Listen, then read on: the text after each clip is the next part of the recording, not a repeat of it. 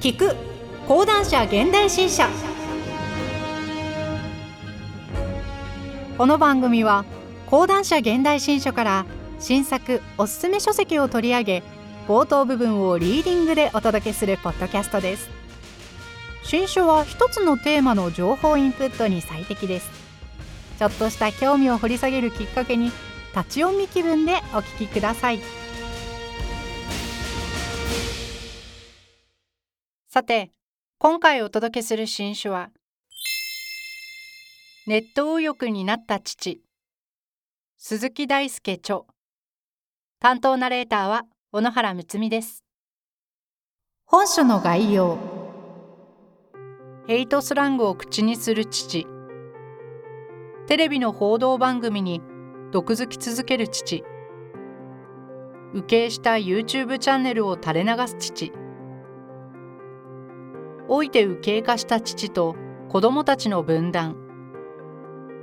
現代の家族病に融和の道はあるか。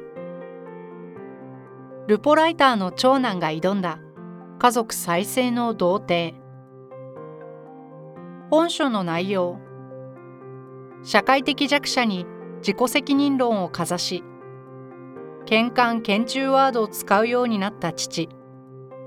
息子は言葉を失い心を閉ざしてしまう。父はいつからなぜネット右翼になってしまったのか。父は本当にネット右翼だったのか。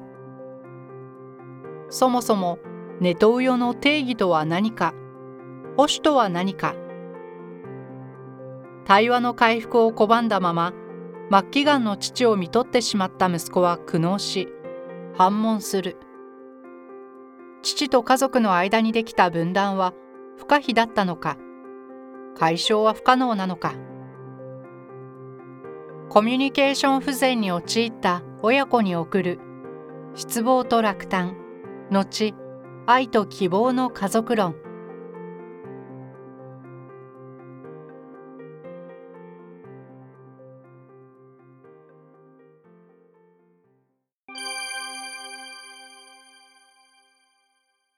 序章。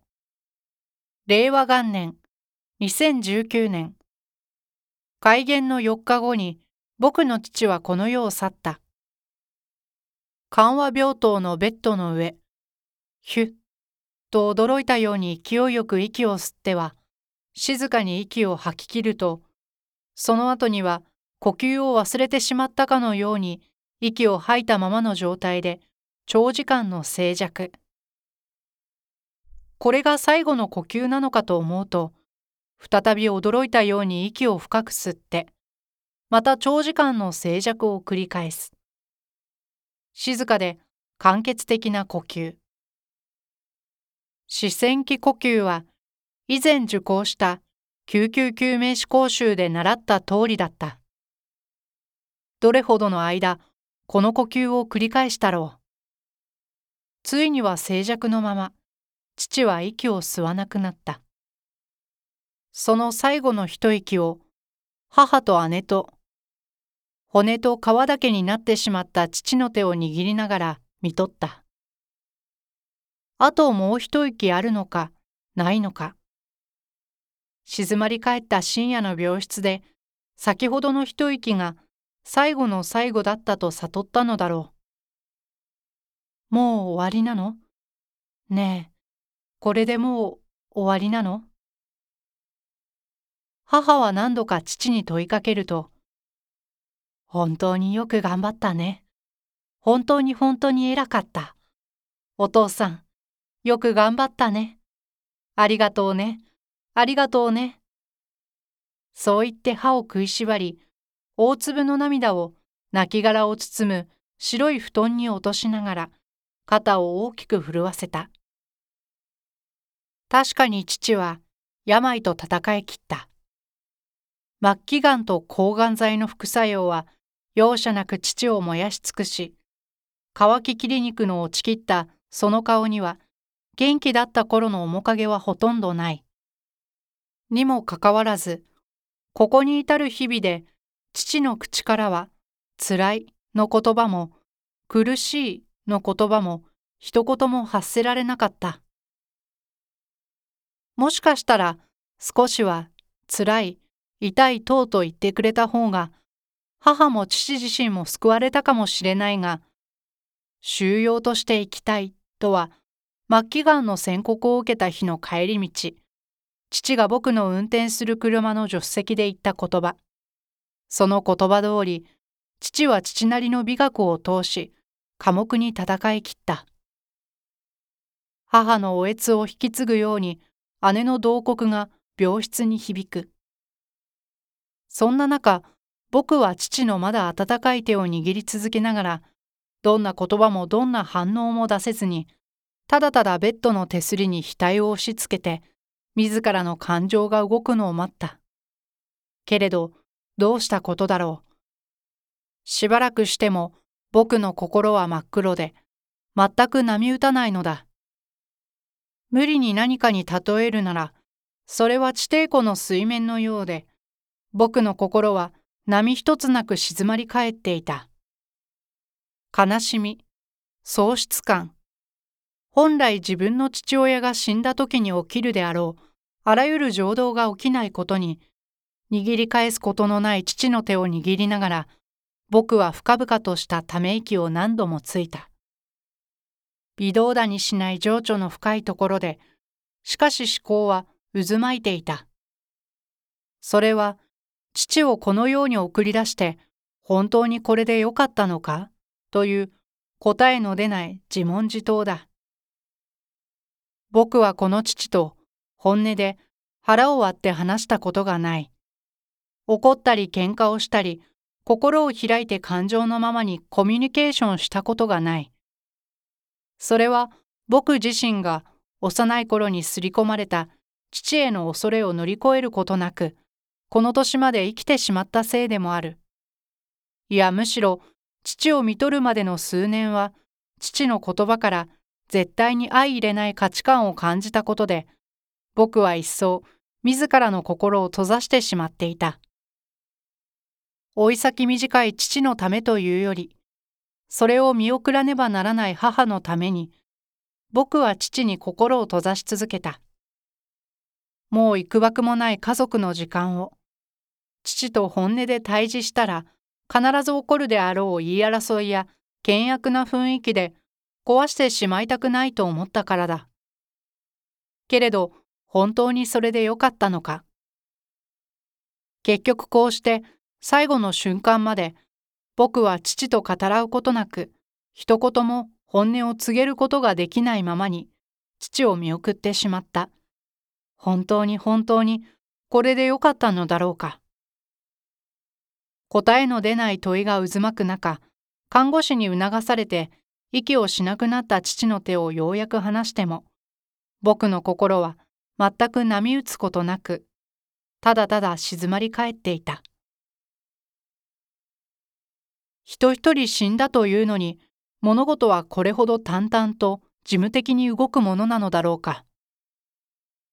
予約をしていた葬儀場への連絡や段取りの打ち合わせを済ませると、音楽を何より愛した父が好んでいた楽曲から、昇降中に流すものを姉が選んでくれた。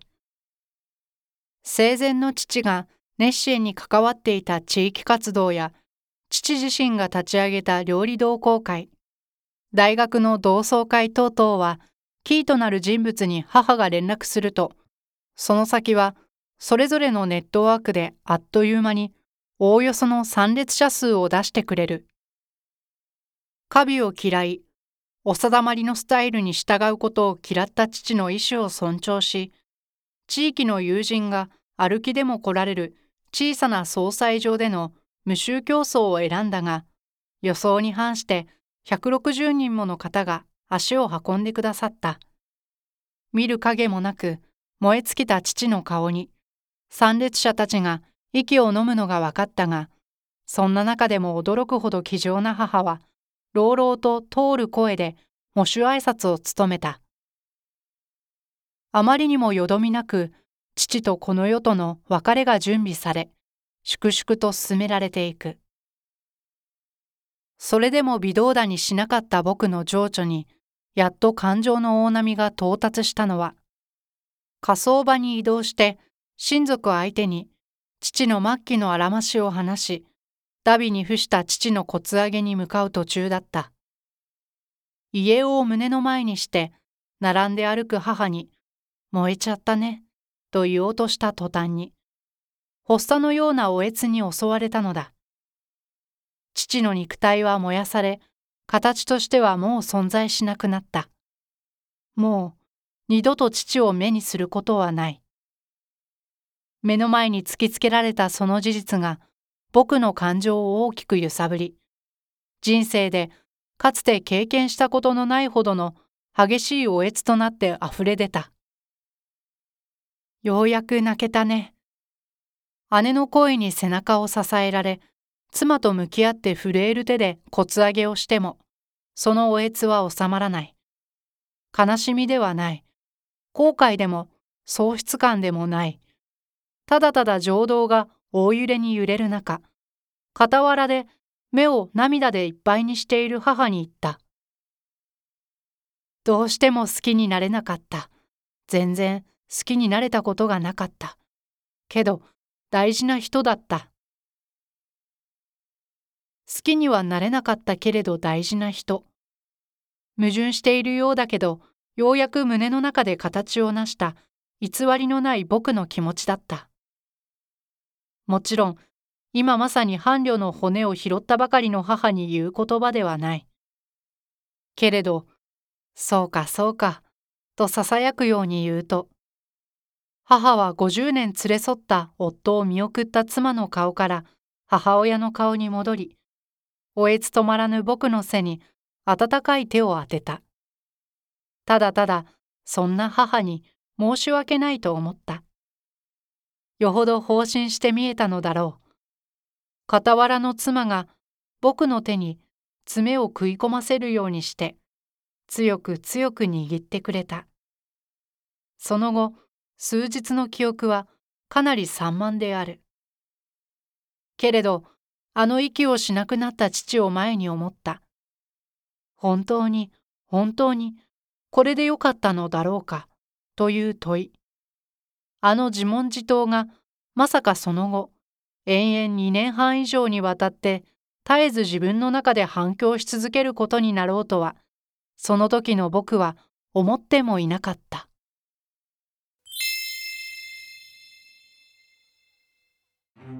今回は講談社現代新書から鈴木大輔著ネット右翼になった父をお届けしました。ぜひ町の本やオンライン書店などでお求めください。最後に audiobook.jp からのお知らせです。オーディオブックは家事をしながら車の運転中など好きな時間に本を音声で聞くことができるサービスです。audiobook.jp なら日本語オーディオブック数がナンバーワン講談社現代新書のオーディオブックはもちろんのこと人気のビジネス書や話題の小説など豊富なジャンルが揃っていますアプリをインストールして聞き放題プランに登録すると最初の2週間は無料で何冊でも聞くことができます。ぜひオーディオブックを聞いてみてくださいね。ご利用はアプリストアでオーディオブックと検索してみてください。ピンク色の本のアイコンが目印です。こちらでもぜひお聞きください。